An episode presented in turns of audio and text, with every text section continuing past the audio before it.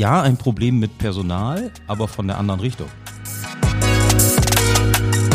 Bremen aber gesund, der Gesundheitspodcast für die Region Bremen und Bremerhaven. Wir haben wieder heute einen spannenden Gast. Wir hatten gestern Gesundheitsdeputation. Äh, von daher sind wir noch voller Eindrücke aus dem politischen Gesundheitswesen. Rainer, zwei Sätze zu dir. Du kennst das. Ja, Rainer Bensch, ich bin der gesundheitspolitische Sprecher der CDU-Fraktion der bremischen Bürgerschaft. Beruflich komme ich aus der Pflege, bin dort als examinierter Altenpfleger, aber auch als Diplompflegewirt unterwegs und ich habe gesehen, dass unser heutiger Gast auch gestern auf der Sitzung der Gesundheitsdeputation zugegen war, wo es vor allem auch um die Krankenhausversorgung im Land Bremen ging. Wir freuen uns, dass Sie hier sind, Herr Dr. Güse. Herzlich willkommen. Ja, herzlichen Dank für die Einladung. Ähm, etwas ungewöhnlich äh, für mich, äh, in, solch einer, in solch einem Format aufzutreten. Ähm, kurz zu mir. Also ich bin äh, ursprünglich Anästhesist und äh, Intensivmediziner, 45 äh, geboren, also jetzt immerhin schon 77 Jahre, glücklich verheiratet. Äh, nach Studium und äh, Studium der Medizin und Soziologie habe ich promoviert in der Psychiatrie und bin angefangen 1973 in Bremen Ost in der Psychiatrie, weil ich dachte, das könnte ich weitermachen und war noch bewegt von der Psychiatriereform. Ähm, das hat dann doch zu einer gewissen Enttäuschung geführt, äh, in, ganz konkret auch in Bremen Ost, muss man an dieser Stelle nicht weiter äh, betonen. Ich bin dann äh, komplett umgeschwenkt und in die Anästhesie gegangen äh, und Intensivmedizin ans Klinikum links der Weser. Und dort bin ich 20 Jahre gewesen und habe dort mit meinem Chef, ehemaligen Chef Franz Böhmert, auch die Kardiologie und Kardiochirurgie quasi begründet, weil ich auch damals im Betriebsrat war und es musste gegen sämtliche Widerstände, äh, die verfügbar war, waren, durchgesetzt werden. In 73 bin ich dann Chefarzt geworden in der Kardioanästhesie in Bad Rotenfelde, einem privaten Träger bei Osnabrück. Und äh, nachdem ich dort ausgeschieden bin, äh, habe ich die letzten 28 Jahre als selbstständiger Berater für Krankenhäuser äh, oder auch als Interimsdirektor für Kliniken gewirkt. Ähm, nebenher habe ich äh, auch zwölf Jahre Lehrtätigkeit im Fachbereich Public Health an der Universität Bremen gelehrt. Ja, ähm, ich verfolge, wenn Sie das so begucken können, auch äh, im Rahmen der Gewerkschaften äh, seit circa 1970 äh, die Gesundheitspolitik und Krankenhauspolitik mit allen Themen, die es da so rundherum gibt. Und ich muss feststellen, in den letzten 50 Jahren, so ganz viel hat sich nicht geändert an den Themen. Es ist ein bisschen was dazugekommen, ist ein bisschen was abgefallen. Aber im Wesentlichen ging es immer um das Thema äh, stationär gegen ambulant. Es ging immer um das Thema Pflege äh, beziehungsweise den Widerstand äh, oder die Komplikationen zwischen den Berufsgruppen. Es ging immer um das Geld und die Finanzierung. Und äh, man muss sagen, es gab da ein paar äh, beeindruckende Veränderungen, indem ich gedacht habe, dieses DRG-System, das ist so kompliziert, das kommt nie. Aber es ist gekommen also da war ich auch ziemlich überrascht. In der Zwischenzeit hat es dann noch ein paar Veränderungen in der Pflege und in der Gesetzgebung zur Pflege gegeben. Äh, aber die, die Grundthemen Finanzierung, Krankenhausstruktur, ambulant stationär, äh, Frage Innovation, das ist nie äh, vom Tisch gegangen. Simon, Strukturveränderung, das ja, Stichwort. Da haben wir, da haben wir ja gestern schon drüber gesprochen. Also wenn wir, wenn wir sagen, gestern in der Gesundheitsdeputation, also wir zeichnen jetzt nach, am Tag nach der Gesundheitsdeputation auf. Mhm. Ähm, wann wir es jetzt ausstrahlen, das wissen wir ja noch nicht so ganz genau.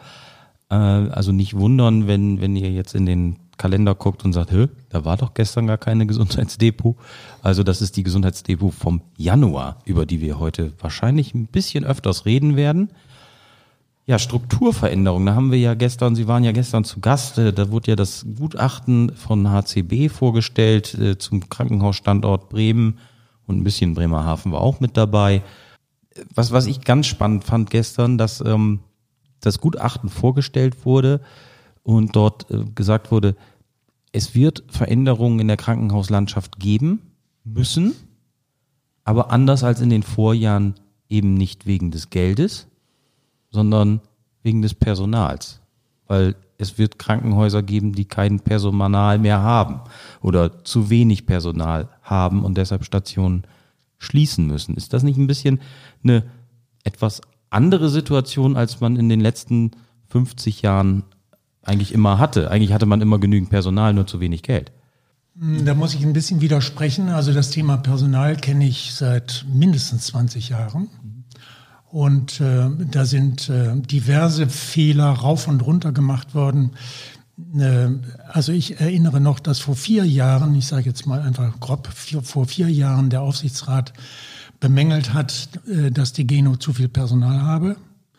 Und in den Vergleichsdaten äh, meinten sie, das nachweisen zu können. Und dann hat es tatsächlich einen Personalabbau gegeben. Herr Hansen hat äh, insgesamt 400 Leute, das war 2011 oder 2012, 480 äh, äh, äh, Mitarbeiterinnen aus der Geno entfernt. Ähm, das sind alles, das sind ja nur Beispiele äh, für diese ganze Entwicklung in der Bundesrepublik, äh, Personalabbau.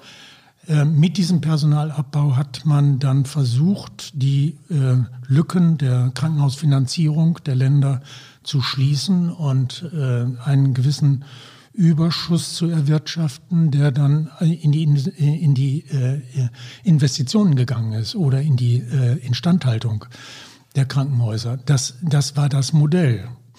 Vielleicht und, ganz kurz. Aber, aber ja, wenn ich da kurz, aber ja, ein ja, ein Problem mit Personal, aber von der anderen Richtung. Ja, und dann hat man wieder, ich erinnere mich an die 90er Jahre, wo wir Philippinen äh, ich sage ja rauf und runter, äh, ja.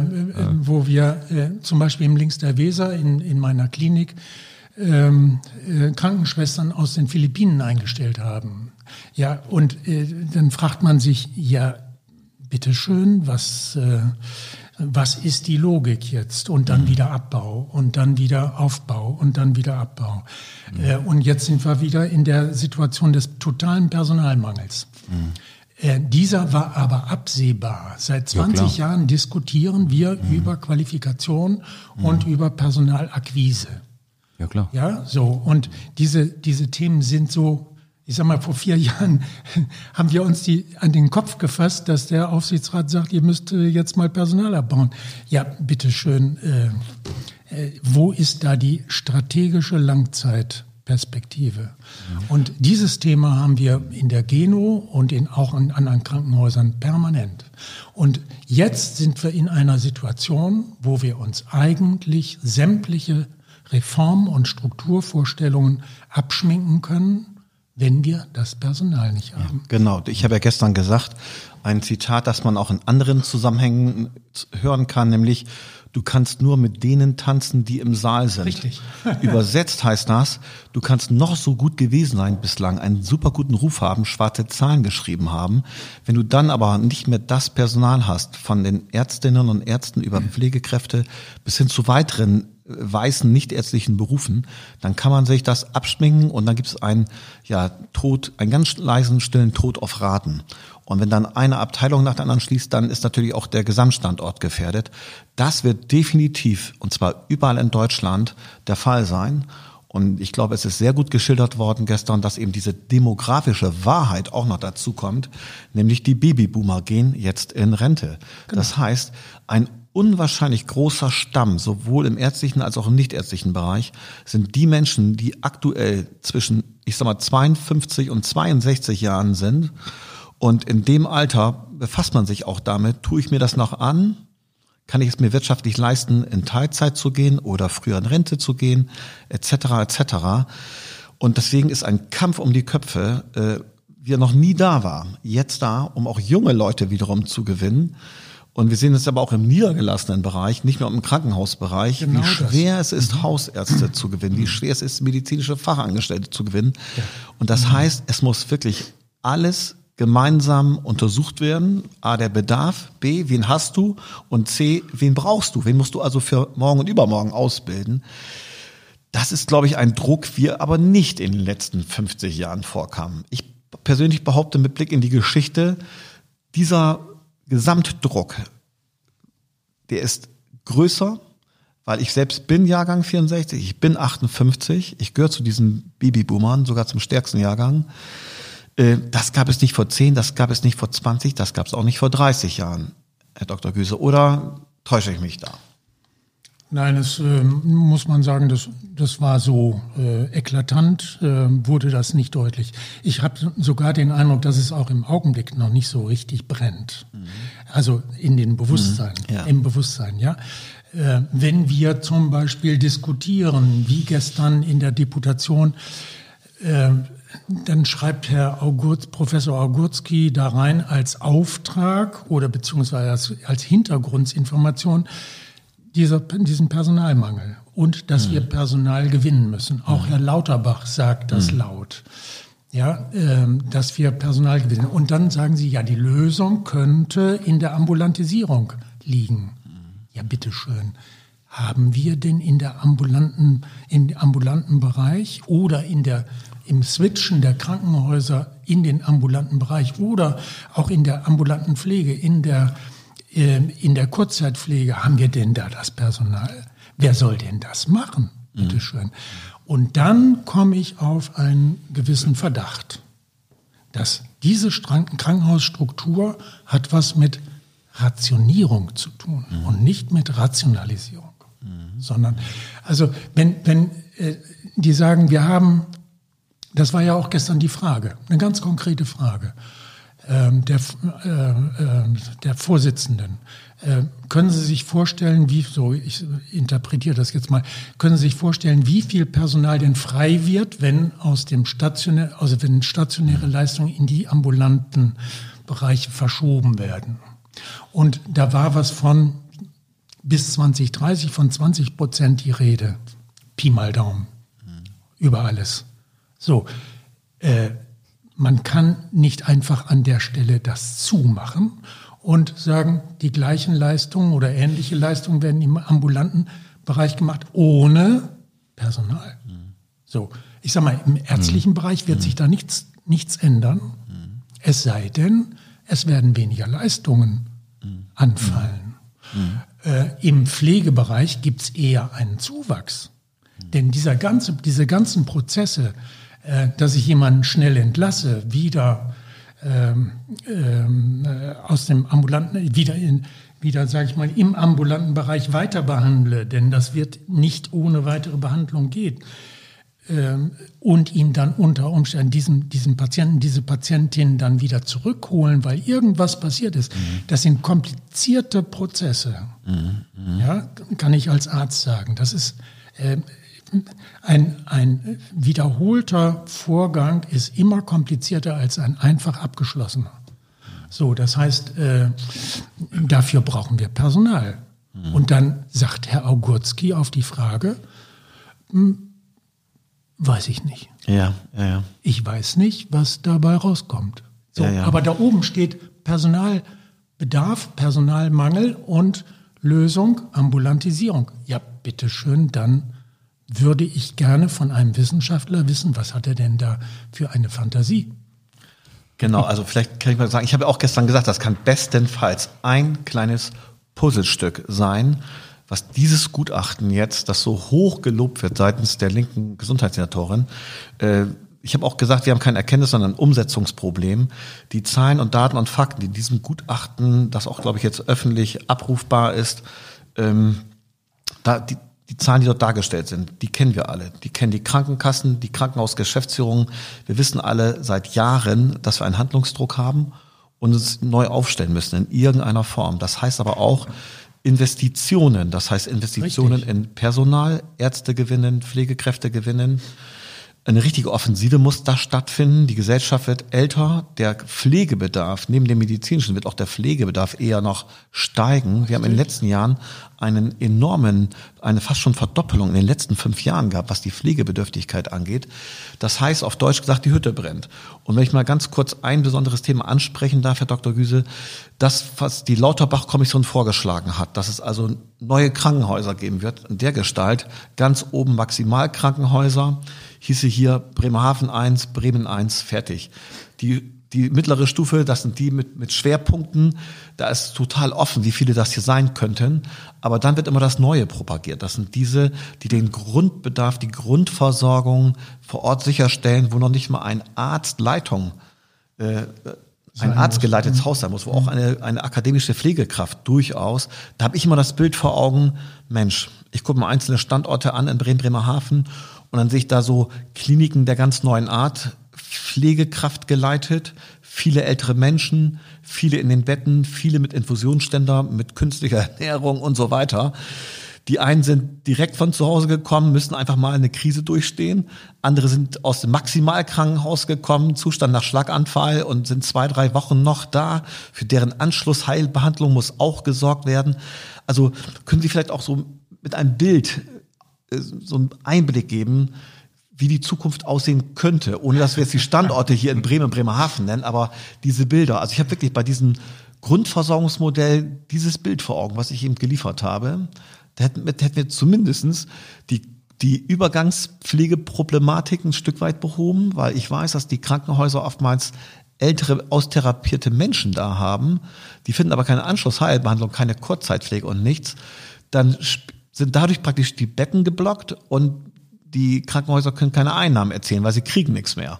Weil die Fallpauschale, die Zeit ist, die Liegezeit ist vorbei, sage ich jetzt einfach mal. Also wie ist da Ihre Einschätzung? Wie können diese Also Kliniken grundsätzlich ähm, gibt es verschiedene Aspekte auch in der Epidemiologie, in der Kranken, ähm, in der Statistik äh, bezüglich Krankenhäuser, bezüglich äh, der, der Fälle, die dort behandelt werden, ähm, auch kann man alles ziemlich gut nachvollziehen.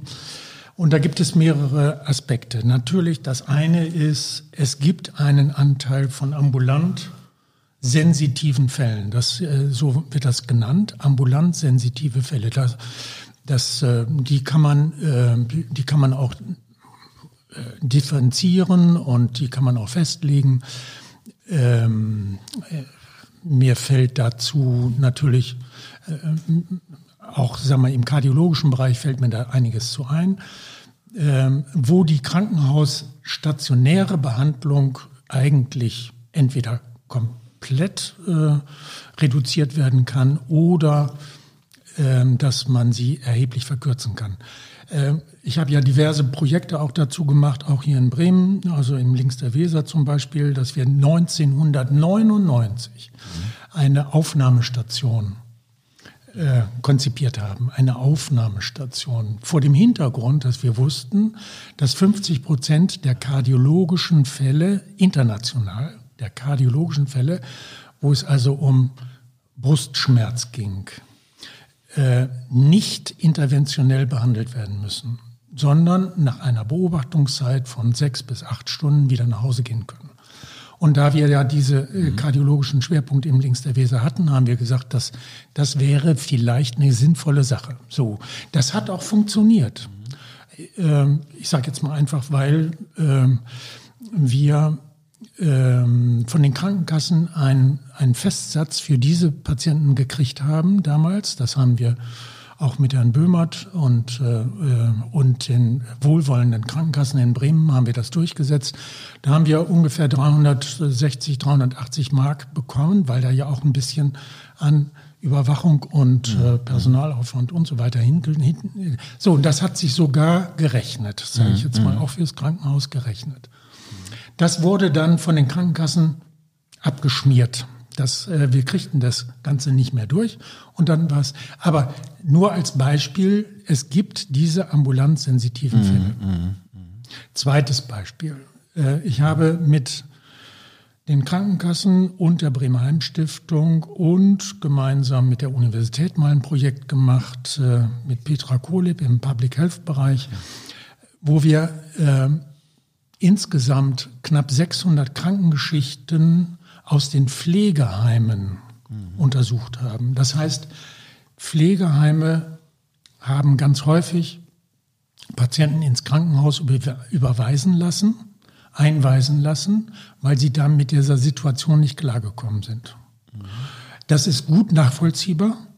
Äh, ältere Patienten, die äh, vielleicht auch kognitiv eingeschränkt sind, die äh, mit ihrem Diabetes entgleist sind, die auch wiederum in irgendeiner Form gastrointestinale Komplikationen mhm. haben und so weiter.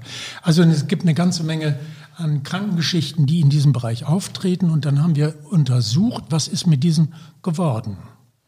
Äh, in welcher Form sind sie wieder in das Pflegeheim zurückgekommen mhm. oder sind sie im Krankenhaus gestorben oder äh, und dann haben wir das sozusagen auch fachlich be begutachtet, äh, ob nicht vielleicht auch eine Zwischenstation zwischen Pflegeheim und Krankenhaus der Einweisung sinnvoll gewesen wäre.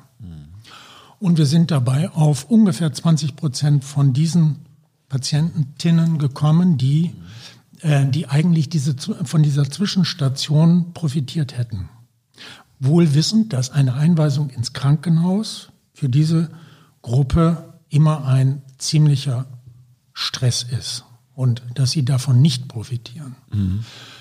So, das, das ist eine zweite Gruppe, wo mhm. man sagt, mhm. äh, da könnte sowas, wie Sie es gerade beschrieben haben, diese 1i, ja, ja. also eine quasi Intensivbehandlung von von äh, äh, Patientinnen. Es ist mehr als Pflegeheim. Es, es ist, mehr als Pflegeheim. auch ein bisschen mehr Medizin. Ja, durchaus. es braucht aber nicht diese großen, teuren, typischen Krankenhausapparate, Nein. um es mal so Korrekt. auszudrücken. Ja? Korrekt.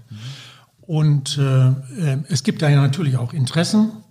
Das heißt, das Pflegeheim mhm. profitiert ein Stück weit davon. Die kriegen drei Tage äh, ihre, ihre, ihre äh, Vergütung weiter. Ja ähm, bevor das rausfällt, weil die mhm. Patienten im Krankenhaus sind. Also, also äh, eigentlich bezahlen die Kostenträger doppelt ja. ja für, für, solche Prozesse. Mhm. Aber auch dieses Projekt mhm. ist nicht umgesetzt worden. Mhm. Äh, obwohl natürlich hat es dann auch Transportprobleme und wo macht man das mhm. und wie viele Patienten kommen da rein und so. Das muss man alles ziemlich klein, kleinkariert äh, mhm. durchrechnen. Mhm. Es hat sich letztlich nicht umsetzen lassen. Es geht ja jetzt nur um die grundsätzliche Beschreibung von Gruppen von Patienten, die mhm. eigentlich mhm. aus dem Krankenhaus mhm. herausgelöst werden könnten aus dieser aktiven mhm. äh, äh, Behandlung. Heißt ja aber letztlich nicht, dass es Personal nee. freisetzt, ja, überhaupt ne? nicht. sondern es setzt ein Stück weit äh, ärztliche Behandlung, äh, die wird ein bisschen reduziert. Aber wir müssen wissen, wenn ich ambulant behandle, wenn ich sowas mache, brauche ich Fachärzte. Ich brauche den mhm. Facharztstatus. Mhm. Mhm. So, wo sind die Fachärzte, bitteschön? Gutes Stichwort. Nicht, Gutes Stichwort. Muss ich sofort, sofort dazu kommen. Unbedingt, weil. Ich, äh, ich habe ich hab ja. qualifizierte Pflege. Gut, aber ja. irgendwo muss eine ärztliche Entscheidung genau. gefällt werden. Es sei denn, ich delegiere das richtig ja. oder ich substituiere das. So, ja. ne? Wir müssen bei den Fachärzten bleiben, ohne jetzt ins Detail zu gehen. Ganz kurze Frage. Glauben Sie, dass wir gerade im Stadtstaat Bremen und Bremerhaven sowohl ambulant als auch stationär insgesamt genug Fachärzte haben? Ich sage ja. Wie ist Ihre Einschätzung? Ähm, das, ähm, Offizielle Zahlen habe ich nicht, aber nach all meinen Gesprächen ähm, ähm, also die, das, das große Problem ist ambulant und stationär. Das ja, große ja. Problem ist, haben wir genug? Wir haben genug Köpfe. Mhm. Wahrscheinlich. Aber wir haben mhm. nicht genug Arbeits, verfügbare Arbeitszeit. Okay. So, das heißt, ich genau. kenne ja ganz viele von meinen Kolleginnen und Kollegen, mhm. die auch in der Praxis arbeiten. Die arbeiten, äh, lassen sich unter Umständen anstellen, was ja das, das Übliche ist, und dann reduzieren sie ihre Arbeitszeit. In den Krankenhäusern dauert das ein Jahr, bitteschön, mhm. ein Jahr. Meine Frau ist ja noch Oberärztin, ähm, deshalb kennt sie auch ihre Kollegen, Kolleginnen. Äh, es dauert ein Jahr, bis die ihre Arbeitszeit auf 80 Prozent reduziert haben. Mhm. So, weil das Vorteile hat. Mhm. Ja, also der, der Verlust an Einkommen ist relativ gering und äh, die Arbeitszeit wird reduziert. So, und dieses, mhm. dieses System findet auch in der Praxis draußen zunehmend ja, klar. Verbreitung. Ja, klar, das, das heißt also, ja, ja. wir haben überhaupt kein, wir können sagen, wir haben mhm. so und so viele Ärzte. Die Ärztekammer sagt, wir haben jeden, jedes Jahr, weiß nicht, ein, zwei, drei, fünf, zehn Prozent mehr Ärzte, aber wir haben weniger verfügbare Arbeitszeit mhm. im medizinischen Bereich. Ich habe das, das deswegen reingeworfen, Herr Dr. Güse, und auch so ein bisschen provokant. Ich behaupte, wir haben genug im ambulanten Bereich, genug Fachärzte, um die Alltagsprobleme der Menschen unterm Strich bewerkstelligen zu können. Aber wir haben nicht die richtigen Strukturen, nicht die richtigen Arbeitszeitmodelle etc. etc. Deswegen gehört für mich zu einer Gesamtanalyse auch dazu, nicht nur Krankenhäuser anzuschauen, sondern der gesamte ambulante Bereich, alles, was es gibt. Wir müssen gucken, a, welche Versorgungsbedarfe haben die Menschen im Stadt, Stadt Bremen und im niedersächsischen Umland Klammer auf, in Bremen sind 30 bis 40 und in Bremerhaven sogar 50 bis 60 Prozent der Patienten in den Krankenhäusern aus dem niedersächsischen Umland, Klammer zu. So, und wenn wir das alles abgleichen und gucken, wen haben wir denn nun im Saal, mit wem können wir tanzen, ja. dann werden wir sehen, wir müssen die Strukturen verändern, wir müssen über Vergütungssystemänderungen sprechen, über Attraktivitätsbedingungen sprechen, um Angebot und Nachfrage irgendwo in Einklang zu bringen, damit wir wirklich auch das gemeinsame Ziel erreichen können. Und das ist doch eigentlich die bestmögliche medizinische Versorgung und nicht die bestmögliche Nichtverhinderung von Notwendigem. Stichwort, die Besitzstandswahrer haben bisher immer den, den Hut aufgehabt hier in Bremen in den letzten 30 Jahren. Äh, aber jetzt ist doch mal wirklich Zeit für Strukturreformen, wo es am Ende allen besser geht, oder? Oder also Sie, in welchem Lager sind Sie? Das Wollen stimmt mich ein bisschen, weil, weil es diese, diese Harmonie ja, nicht ja. gibt. Ja, okay. Ja, also da bin ich äh, ja wirklich 50 Jahre im Geschäft und äh, mhm. denke, es hat immer Hauen und Stechen gegeben. Es gibt immer ähm, bis hin zu äh, Sozialgerichtsverfahren, dass die eigenen Interessen durchgesetzt werden äh, und, und, und, und. Also äh, äh, und es, wir haben mittlerweile Patientenrechte, wir haben das, äh, also wir haben auch ein legalistisches Thema drauf, ja. ähm, rauf und runter. Das heißt, und das Ganze vor dem Hintergrund einer immensen Komplexität. Ich möchte nochmal auf äh, gestern zurückgehen. Also äh, es gibt ja mittlerweile drei ähm, äh, äh, Verlautbarungen dieser Expertenkommission, die Herr Lauterbach eingerichtet hat, wo ja auch Herr Augurski drin ist. Einmal ging es um die Pädiatrie und die Geburtshilfe. Da haben sie gesagt, jetzt müssen wir, die, die müssen wir sonderlich besonders unterstützen, weil die alle kaputt gehen. Äh, nicht alle, sondern äh, es gibt äh, ja erhebliche äh, Versorgungsprobleme in diesem Bereich. Können wir irgendwann später nochmal drauf kommen. Das zweite ging um die Krankenhausstruktur, äh, also diese Gliederung von eins bis drei, mhm. wie auch immer. Und dann ging es nochmal um die Frage der Vergütung äh, und der Ambulantisierung. Ja, also mhm. was, äh, wie, wie kann man das und diese Sache der, der, der Trennung der DRGs, die ja bisher zu quasi na, sage ich mal, zu 95 äh, Prozent äh, die, das Einkommen der Krankenhäuser, mhm. die, die äh, Einkünfte der Krankenhäuser bestimmt haben, dass die sozusagen aufgesplittet werden in, in Vorsorgeanteil ähm, oder ein, ein ähm, Basisanteil und dann die DRGs draufzusetzen. Und das Thema Ambulantisierung und in diesem Zusammenhang haben die versprochen, dass die Ambulantisierung besser vergütet wird.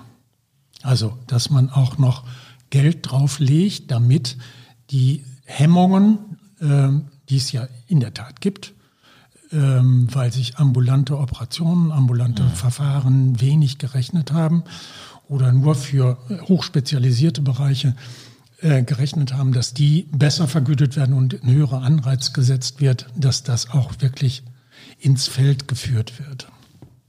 Ich möchte an der letzten Stelle jetzt mal ganz kurz ein, ein, ein, einen kleinen Absatz machen und sagen, ähm, was haben wir aus den DRGs gelernt?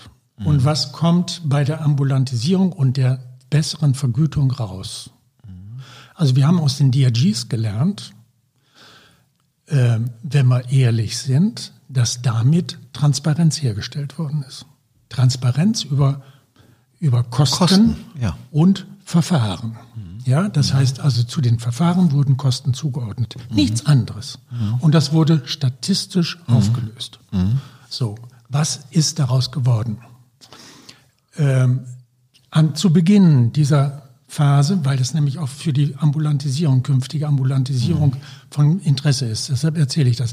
Ähm, was ist dabei rausgekommen? Am Anfang wurde die statistische Erhebung begrenzt, weil das eine freiwillige Leistung war, auf kommunale und freigemeinnützige Krankenhäuser.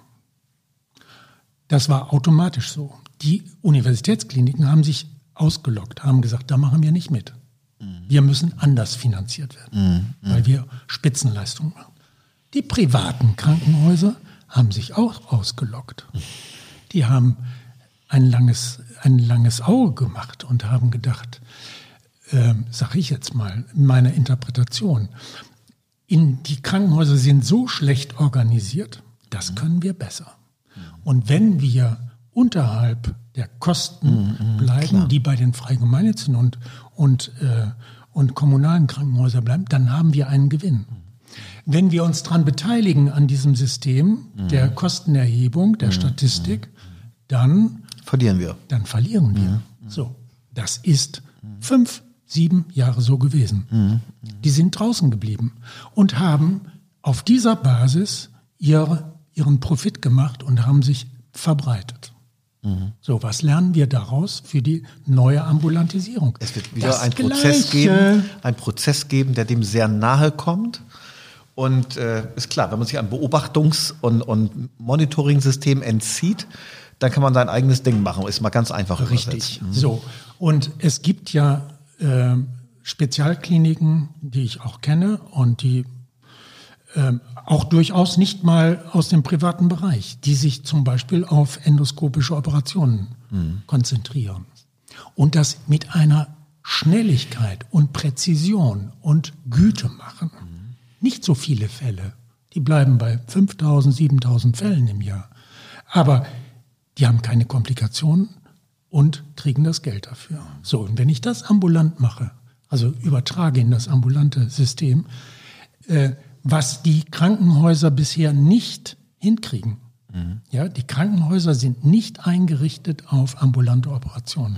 Das ist so, weil sie viel zu viel Aufwand betreiben, viel zu viel Le Leistung äh, da reinbuttern, zu viel Personal einsetzen und so weiter, zu viel Material einsetzen, weil sie gar kein, gar kein Instrument haben, um das sachlich korrekt, einerseits medizinisch korrekt, aber auf der anderen Seite rationell durchzuziehen. Sind Sie der Meinung, dass es also schwierig werden wird? A, wir haben auf der einen Seite diese Bundesreform von Lauterbach angestoßen und B, hier im Land Bremen die notwendigen Strukturveränderungen, die angekündigten, von der Senatorin sogar angekündigten Veränderungen. Ist das überhaupt in Einklang zu bringen in den nächsten halben, dreiviertel Jahr? Ja, nein. Rhetorische Frage. Absolut, absolut unmöglich. Also ähm, ich habe ja sechs Jahre in, in Hannover unter anderem auch als Krankenhausdirektor gewirkt. Ne? Und wir haben das Thema ambulantes Operieren da wirklich dekliniert. Ähm, rauf und runter. Und äh, es gab Sachen, die man absolut nicht ambulant hätte operieren dürfen können, weil mit jeder ambulanten Operation bei denen, bei den Systemen wenigstens 1000 Euro aus dem Fenster geworfen werden wären. Wir mussten es stationär machen.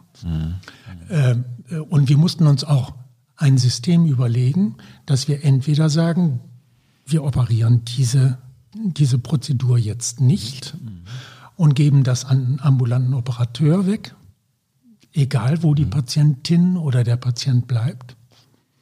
Äh, wir können es uns nicht leisten. Oder wir mussten das ambulante Operieren komplett umstellen und, ein, und von vorne bis hinten neu strukturieren. So, Strukturieren und durchrechnen. Und durchrechnen. Man will ja auch Natürlich. wirtschaftlich bleiben. Aber holla. Also wir, wir können uns als Krankenhaus, auch als Kommen, das war ein kommunales Krankenhaus, Ja. ist die KRH, das ist quasi die, die Zehn- gleiche, die das sind gleiche jetzt, zehn- Struktur. Genau, aber jetzt sind da zehn Kliniken. Kli Klinikum, Kliniken, ja. Region Hannover.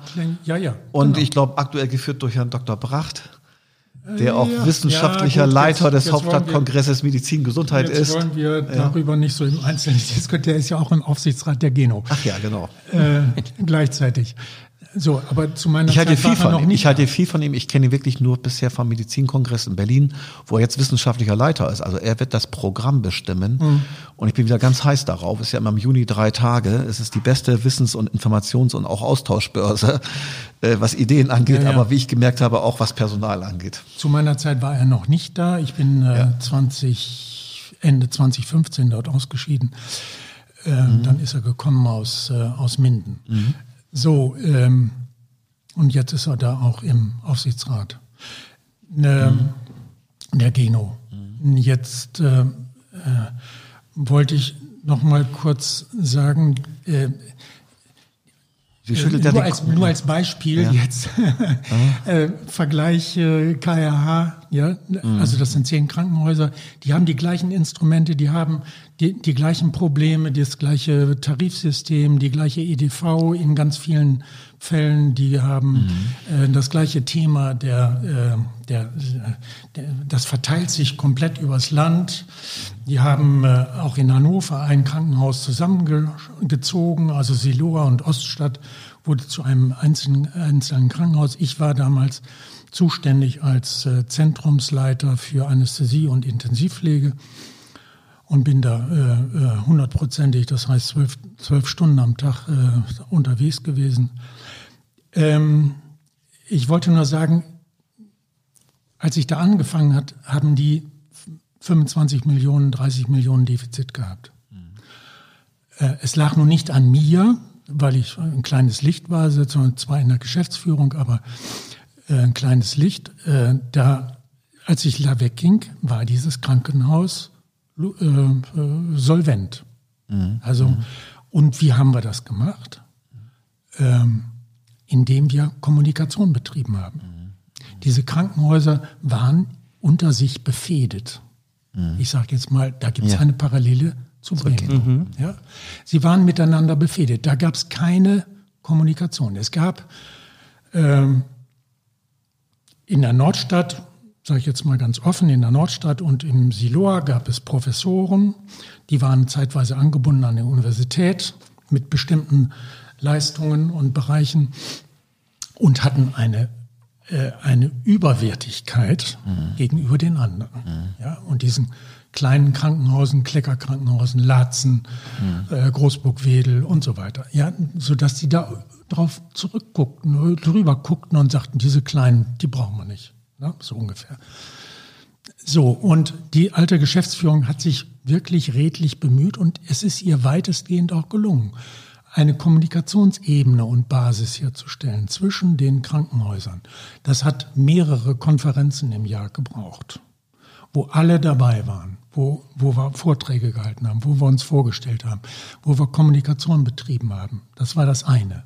Das andere war, dass es ähm, ähm, systematisch Bemühungen gegeben hat, das richtige Pflegepersonal an die richtige Stelle, die richtigen Ärzte an die richtige Stelle zu bringen und Leiharbeit zu vermeiden. Ich war ja für die Anästhesie. Als ich kam, hatten wir 20 Leiharbeiter in der Anästhesie. Als ich wegging, hatten wir keinen mehr. So, äh, und dann komme ich da drauf eigentlich, wie denn ein Krankenhaus funktionieren muss. So, das ist die wesentliche, also sage ich als Berater und als jemand, der ähm, äh, durch, sage ich mal, durch 80 Krankenhäuser gewandert ist, ja, als Berater und auch, wie wir das organisiert haben. Äh, diese Strukturveränderungen, die bringen uns relativ wenig. Wichtig ist, dass wir die Teams stärken, dass wir den interprofessionellen Kontakt herstellen, dass wir Kommunikation betreiben, dass wir transparent sind, dass wir ähm, Menschen ähm, äh, an uns heranziehen, im Team an uns heranziehen, die zueinander passen. Und dass wir die Teams nicht überlasten. Ja, es gibt Gruppendynamik, ja. zum Beispiel, dass es ganz eindeutig ist, ja, dass Leute ab 15, wenn die. Gruppe größer ist als 15, bricht sie zusammen und äh, teilt sich in zwei Kleingruppen, die sich dann unter Umständen befehlen. Ja, man kann es auch bei den Krankenständen nachher ablesen. Und, genau und schon brauchen sie so. Leiharbeitnehmer und, und so weiter. Also ich, ich kann das alles gut nachvollziehen. Aber trotzdem, ich muss da ganz kurz eben dazwischen gehen. Äh, ich bin ja seit 2011 jetzt im Parlament ununterbrochen dabei und 2012 ist Frau Dennette gekommen mhm. als neue Geschäftsführerin des großen Klinikkonzerns Geno hier, des staatlichen Kommunalverbundes. Und sie hat genauso gesprochen und hat gesagt, das sind die Stellschrauben, da gehe ich ran. Und dann gab es auch unendlich viele Seminare, Workshops und so weiter. Politisch haben wir den Weg bereitet, dass nicht vier Einzelkliniken nebeneinander plus ein Dachholding die Geno ausmachen, sondern dass wir eine Art Einheitsgesellschaft haben, wo sozusagen die Geno als ein Team mit vier Standorten eigentlich funktionieren sollte, hat aber nie geklappt. Hat nie, das, die Einheitsgesellschaft wurde nie gelebt. Ich, ich, ich glaube, das ist das Problem, was Herr Dr. Güse gerade beschrieben hat. Also wenn ich mir überlege, wie ist die Situation jetzt? Also wir, wir reden, na, wie erfahren denn die Mitarbeiter in den Standorten von geplanten Veränderungen, Verschiebungen? Die erfahren es als erstes über den Buschfunk, wenn sie Glück haben, äh, oder äh, durch die Zeitung, bevor jemand dann offen mit ihnen kommuniziert. Pass auf, das ist unser Plan. Wir machen das aus diesen, diesen Gründen. Das haben wir gesehen bei der, ähm, äh, beim Links der Weser mit mhm. der Geburtsstation. Das stand, glaube ich, auch zuerst in der Zeitung, bevor dann mal per E-Mail ein, ein Newsletter an die Belegschaft ging, drei Tage später oder so. Ähm, das schürt natürlich Ängste und das zeigt natürlich dann auch so ein bisschen, dass es hakt in der Kommunikation, dass das Bewusstsein eben nicht ein Krankenhaus ist, sondern eine Konzernleitung und wir und, und die entscheidet über die einzelnen Standorte hinweg und man nimmt die Leute nicht mit. Mhm. Und dann kann ich auch verstehen, wenn dann jemand sagt, liebe Leute, ich will jetzt nicht in Mitte arbeiten. Ich bin im LDW, bin ich glücklich, weil hier sind wir eine kleine Familie und alle kennen sich und wir grüßen uns beim, beim also wir grüßen uns, wenn wir reinkommen und in Mitte, da, da kennt ja niemand niemanden. Also das, ich kann ja diese Vorbehalte dann auch noch verstehen und dass die Leute nicht mitkommen. Anonymität ist was ganz Schlimmes für, ja. ähm, für eine Klinik. Also ja. Ist, ist dann die, Sie haben ja gerade gesagt, so, wenn man sagt, so ab 15 wird ein Team, dann bricht das so langsam auseinander, wenn man Pech hat. Hm, war es vielleicht der falsche Ansatz? Also in, in, äh, in Mitte sind ja die Stationen extrem groß geworden durch den Neubau. Das sind ja riesige Stationen. Das sind ja zwei Stationen zusammengelegt worden, zwei Teams zusammengelegt worden, ein Flur, eine Station, eine Stationsleitung. Das heißt, wir haben da ja wesentlich mehr als 20, 30, 40 Pflegekräfte innerhalb einer Station beschäftigt. Ähm, ist das vielleicht ein falscher Weg gewesen? Also ich kenne die äh, Verhältnisse im, im KBM äh, so im Einzelnen, wie das mhm. auf der Station ist, nicht. Das finde mhm. ich auch sehr, äh, würde ich sehr gespannt sein, äh, mir das mal anzugucken, aber äh, das ist ja ein bisschen hermetisch. Da darf man mhm. ja nicht auf, da kriegt man sofort Hausverbot. Äh, nee, ähm, also grundsätzlich geht es ja um die Anerkennung der gruppendynamischen Erkenntnisse. Ja. So da kann ich nur sagen, da ist ein Punkt und äh, da muss ich meine Struktur dran ausrichten, damit ich äh, Identifikation herstelle. Mhm. Wenn ich diese Gruppe äh, belaste, äh, kann es gelingen, dass diese Gruppe das erträgt. Mhm. Ja? Äh, ich sage nicht, das ist automatisch, aber äh, ich kenne das ja auch aus meinem eigenen Bereich äh, in der Anästhesie und so. Wir haben Leute getragen, und die haben uns ertragen, also auch mich ertragen, als es mir schlecht ging und, und so weiter. Die haben nicht gemosert, sondern die haben das übernommen. Mhm. Ja, die, die haben uns gegenseitig geholfen, grundsätzlich. Und ähm, das kenne ich auch aus Teams, äh, auch aus dem Links der Weser, äh, aus, aus dem Team meiner Frau zum Beispiel, mhm. wo das funktioniert. Die diskutieren nachts in ihrem Internet, in ihrem, äh, wie das am nächsten Morgen läuft mhm. und keiner klagt. Mhm. Ja, das ist mhm. darüber, dass sie gestört werden, sondern sie wissen, dass äh, Marita morgen äh, krank ist, weil sie heute Abend und dass ich, dass sie sich äh, jetzt mit Fieber ins Bett legt und dann, dass man morgen früh äh, eine Lösung finden muss. Mhm. So, das funktioniert. Mhm. So, das ist Selbsttätigkeit. Wenn mhm. das mhm. über die Pflegedirektion geht oder die Pflegeleitung, über die Stufen höher, dann habe ich verloren. Ja. so. Das ist was ganz Primitives. Nee, ich, es, ist nicht, diese, nicht. es ist nichts Primitives. Ich habe ja, extra nochmal aufgeschrieben. Ist, das, neben, den, neben, den, ja, neben den großen Themen, die wir wirklich hier immer wieder ansprechen, haben Sie vor ein paar Minuten sozusagen ein, ich bin da sehr dankbar für ein neues Fass aufgemacht, als sie sagten, wir müssen auch mal darüber reden, wie sieht's vor Ort aus, Team und gruppendynamische Erkenntnisse, Menschenführung, Kommunikation ist das A und O, haben sie gesagt.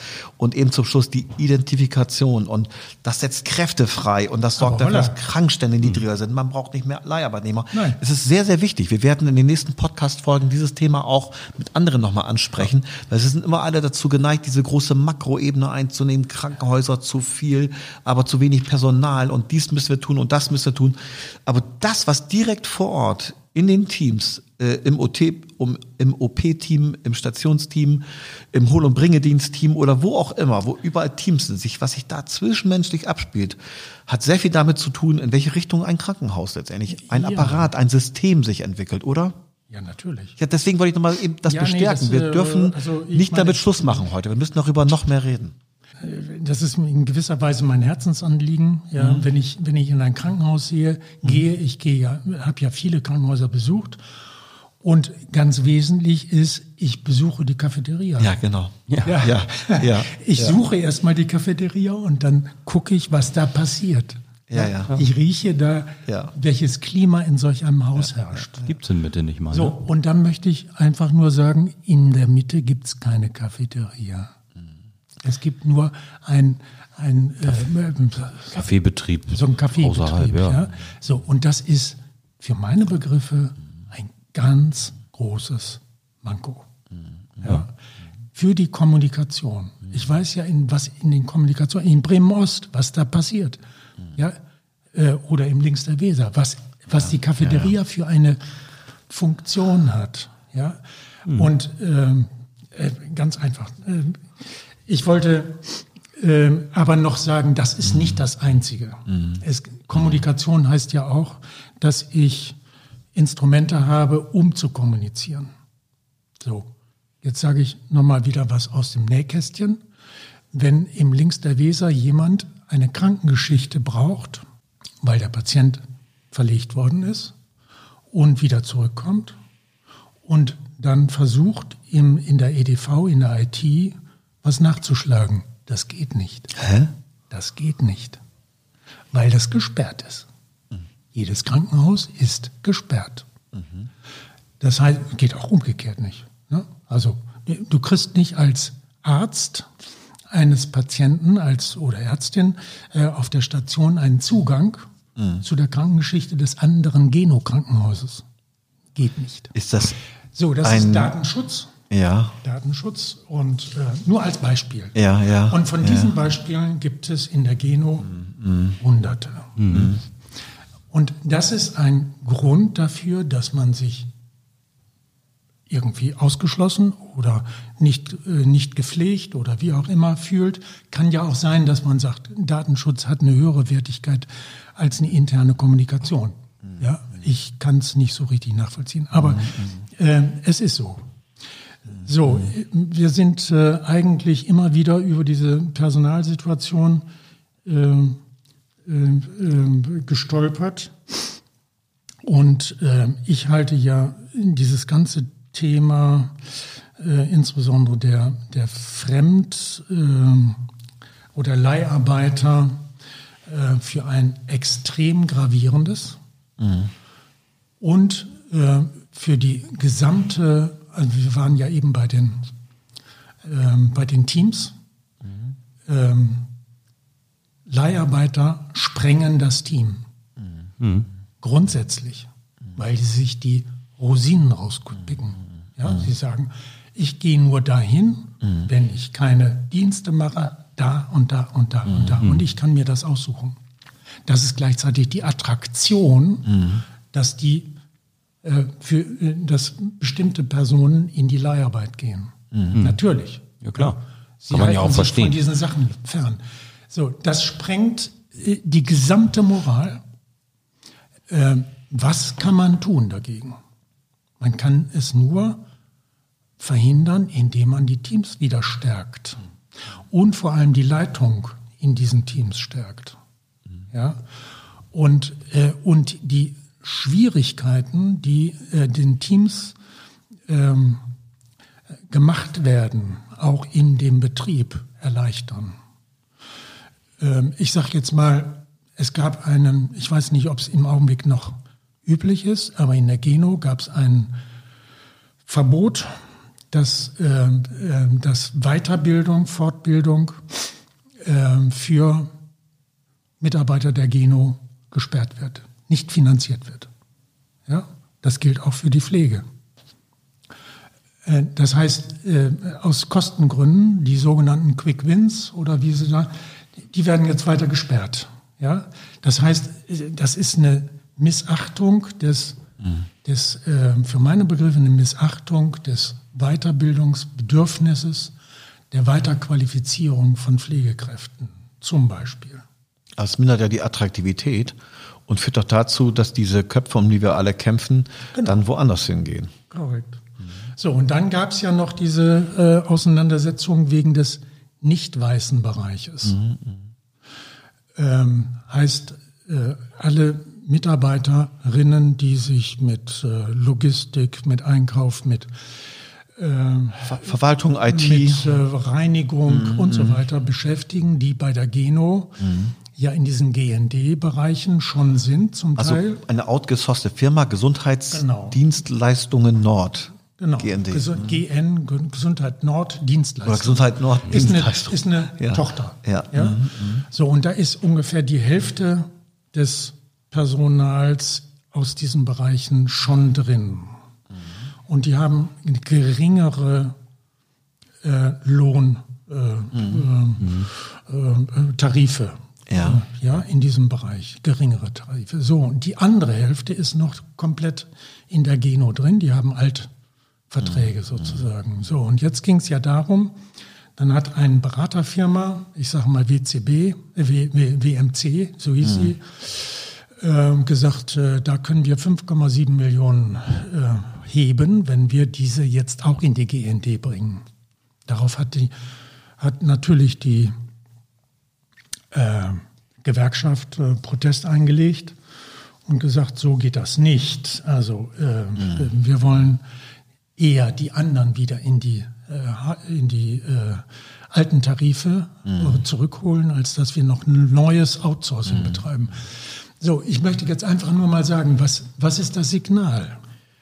Ja, was ist das Signal? Dann haben wir, ich habe nur als Beispiel, dann haben wir ja äh, auch als Gewerkschafter haben wir dann protestiert Also es geht um, es geht um Geld und Kommunikation. Richtig. Okay. Geld und Geld und Kommunikation. So, angesichts dieses Problems ähm, möchte ich einfach nur mal sagen, wenn wir zum Beispiel die Reinigungskräfte jetzt nicht mehr hätten, wenn wir keine Leute in der Logistik hätten oder weniger, was hat das für Konsequenzen? Der ganze Betrieb bricht zusammen. Und wir sprechen hier über Berufsgruppen, die nicht gerade zu den Hochbezahlten gehören. Ne? da Das geht heißt, es um eine Absenkung des, Ja. des, äh, des Jahressalärs durchschnittlich von 35 auf 28.000 Euro. ja. Ja, ja, So, ja, ja, des Jahressalärs, Mhm. ja, so d- mit der deutlichen Hoffnung auf spätere Altersarmut. Mhm, ja klar. Ich sag mal, wo sind wir? Bitte Mhm. schön, das geht so nicht. Ja? Und da bricht sich die Geno selbst den Hals. Ja. und das Bein. Äh, aber von diesen Beispielen, also sag ich mal, Kommunikation, Teamentwicklung, so, ich komme ja von der Intensivstation ähm, äh, ehemals und kann sagen, das Reinigungspersonal ja, auf der Intensivstation, das für die Hygiene dieses, Leis- dieses Bereichs zuständig ist, ist sowas von wichtig. Wir haben mit denen ein so fantastisches Verhältnis gehabt, damit wir entlastet wurden, damit der Laden lief, Ja, damit äh, sozusagen auf Zuruf das Ganze funktionierte. Die waren dort stationiert. Das waren alteingesessene, alteingesessene Mitarbeiterinnen. Ja, im Wesentlichen Mitarbeiterinnen. So, mit denen wir es extrem gut gehabt haben und für die, deren Leistung wir dankbar waren. So, wenn das jetzt Leute sind, die an diesem Betrieb kein Interesse mehr haben, äh, dann können wir es knicken. Und ich sage mal, ja. wir haben gesehen, welche Folgen das hat in der Neonatologie im, in der Mitte. Das war nämlich dieses Problem. Keiner hat es so richtig benannt, aber es war das Problem des Reinigungspersonals.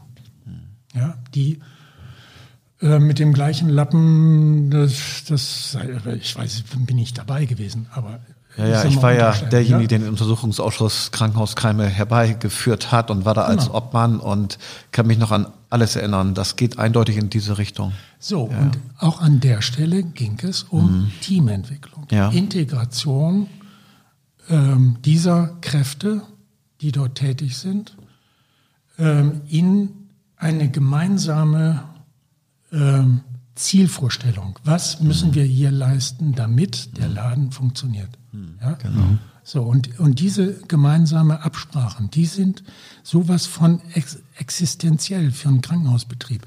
Äh, kurze, kurze Nebenbemerkung. Also ich sag mal, die, das Krankenhaus ist ein kommunikativer Betrieb. Ein ja. kommunikativer. Ich muss mit den Patienten behandeln. Und wir sagen immer, das ist die, das Organisationelle in der Kommunikation. Wenn ja. ein Betrieb Schrauben produziert, mhm. hat das was anderes nämlich ein materiell, äh, Material, ja, äh, eine, eine, ein Fokus auf eine Materie, ja, ist was ganz anderes, als wenn ich mit einer flexiblen Kommunikation umgehen muss. Ja, ja und diese. Hat seine Wirkung auf die interne Kommunikation. Ja, ja, das Objekt der äh, der Behandlung, der, der, das, das Objekt des Interesses macht automatisch äh, muss rückführen auf die Kommunikation und auf die Art des Betriebs. Genau. Herr, Herr Dr. Güse, ich, also wirklich, ich könnte Ihnen noch stundenlang zuhören. Ich glaube, wir müssen aber zum, zum so langsam zum Ende kommen. Ich habe noch einen, eine Frage, einen Punkt. Also wir sind jetzt, wir ausstrahlen, wahrscheinlich ja noch näher dran, aber wir sind jetzt schon vier Monate vor einer äh, Bürgerschaftswahl.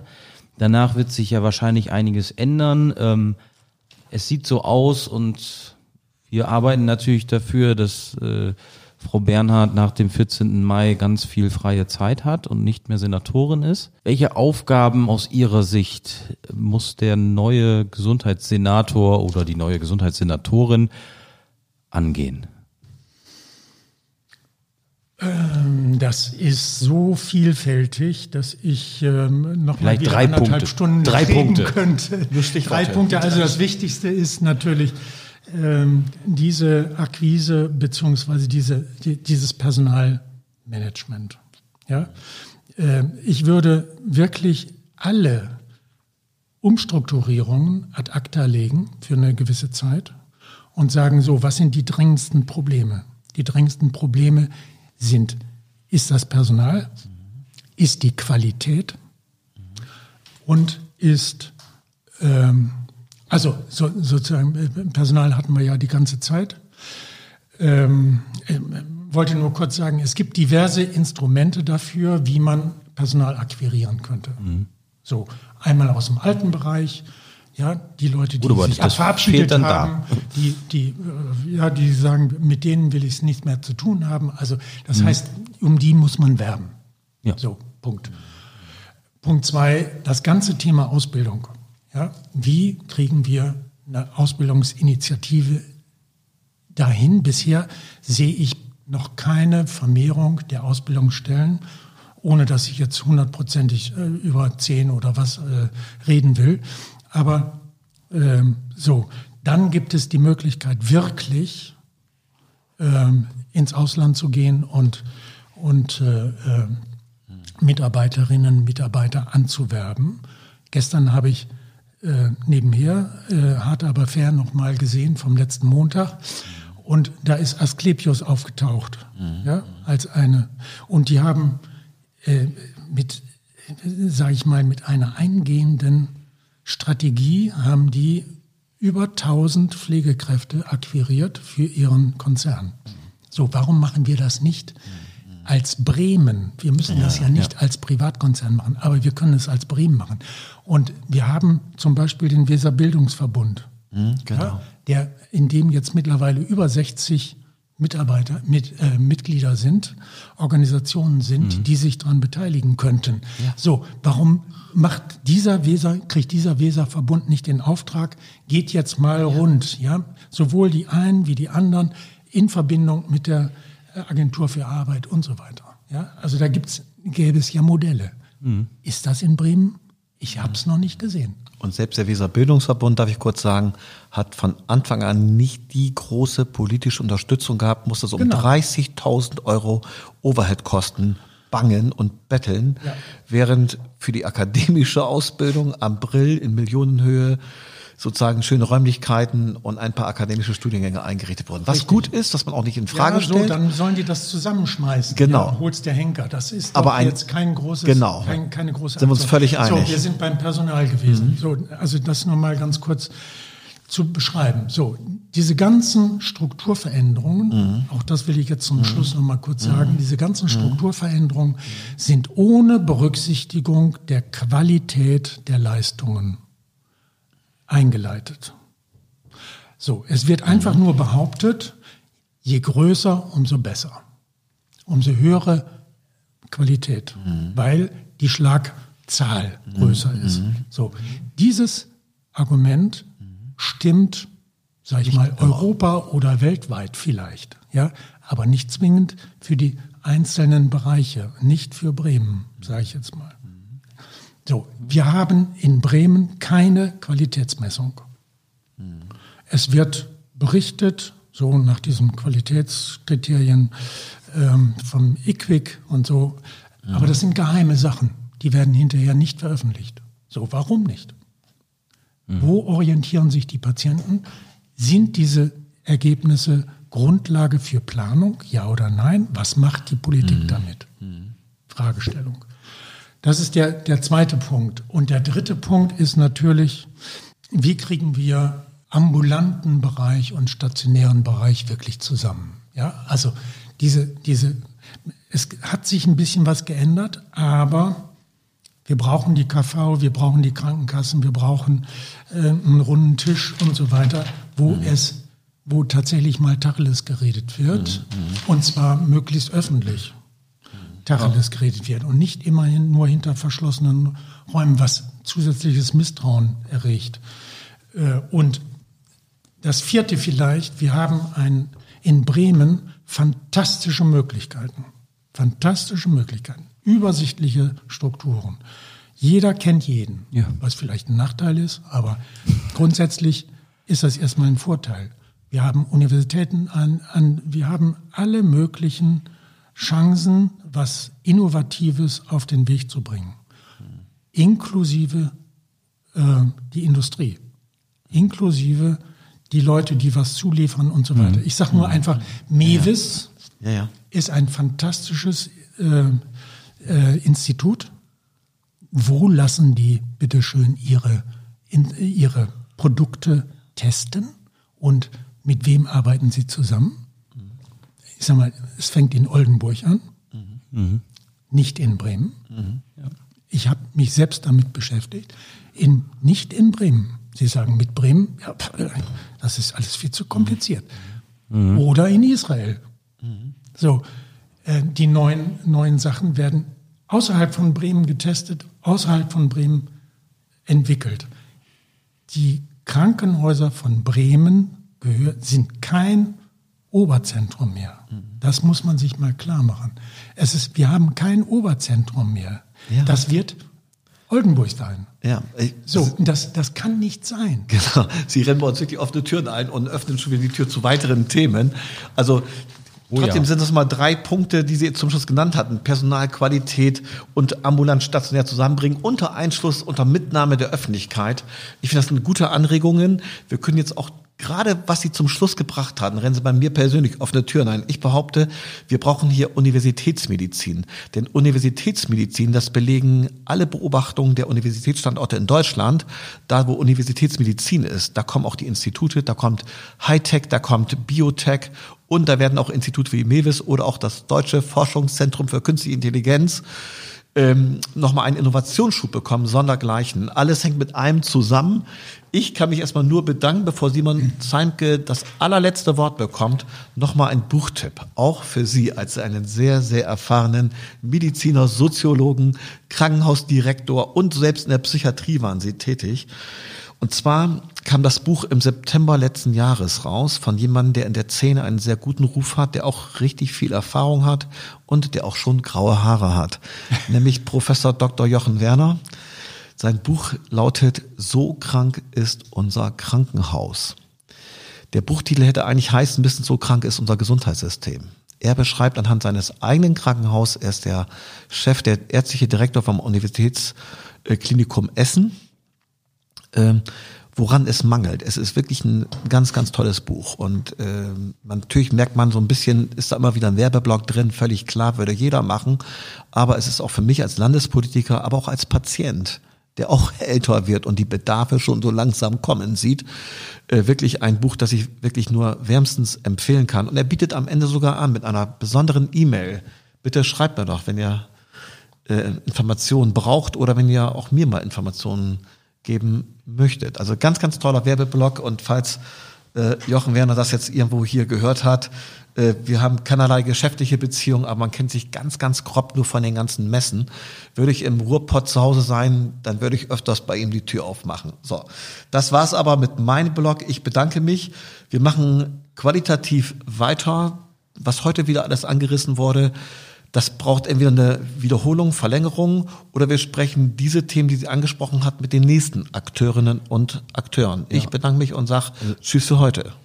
Genau, es äh, gibt ja auch so nur, vielleicht, vielleicht machen wir noch ein anderes Format. Es gibt so ein Format, das heißt äh, alle, alles gesagt. Ähm, da geht der Podcast aber auch, der kann gerne gerne mal fünf bis acht Stunden dauern. ähm, den muss man in Staffeln hören. Ähm, also da wird dann wirklich so lange geredet, bis der Gast sagt, so jetzt habe ich wirklich alles gesagt, was ich sagen will. Vielleicht können wir das nochmal überlegen als Sonderfolge. Aber ich äh, bedanke mich bei unserem Gast, äh, Herrn Dr. Güse. Ich, ich fand es wirklich einen spannenden Ritt durch die ähm, Gesundheitslandschaft hier in Bremen und aber auch äh, Organisationsentwicklung war mit dabei und äh, was wir in Bremen, wo wir in Bremen besser werden können, nämlich die kurzen Wege nutzen, die wir haben. Das passiert auf vielen Ebenen viel zu wenig. Alle Infos kommen in die Show Notes, auch der Buchtipp äh, von unserem Influencer Rainer. Ich würde mich freuen, wenn Sie diesen Podcast oder wenn ihr diesen Podcast äh, abonniert auf der Plattform eures Vertrauens, äh, ihn an alle Freunde und Verwandten weiterschickt, denn wir reden hier über wichtige Themen, die uns alle angehen und die jeder hören soll. Herr Dr. Güse, das letzte Wort. Eine kurze Entschuldigung äh, anzufügen. Also das Thema Patienten äh, und deren Rechte beziehungsweise deren Bedürfnisse habe ich jetzt ziemlich hintangestellt. Soll aber nicht heißen, dass mir die nicht sehr bewusst sind. Genau. Das machen wir, wenn wir Sie wieder einladen, wahrscheinlich nach dem 14. Mai, äh, vielleicht in anderen Funktionen.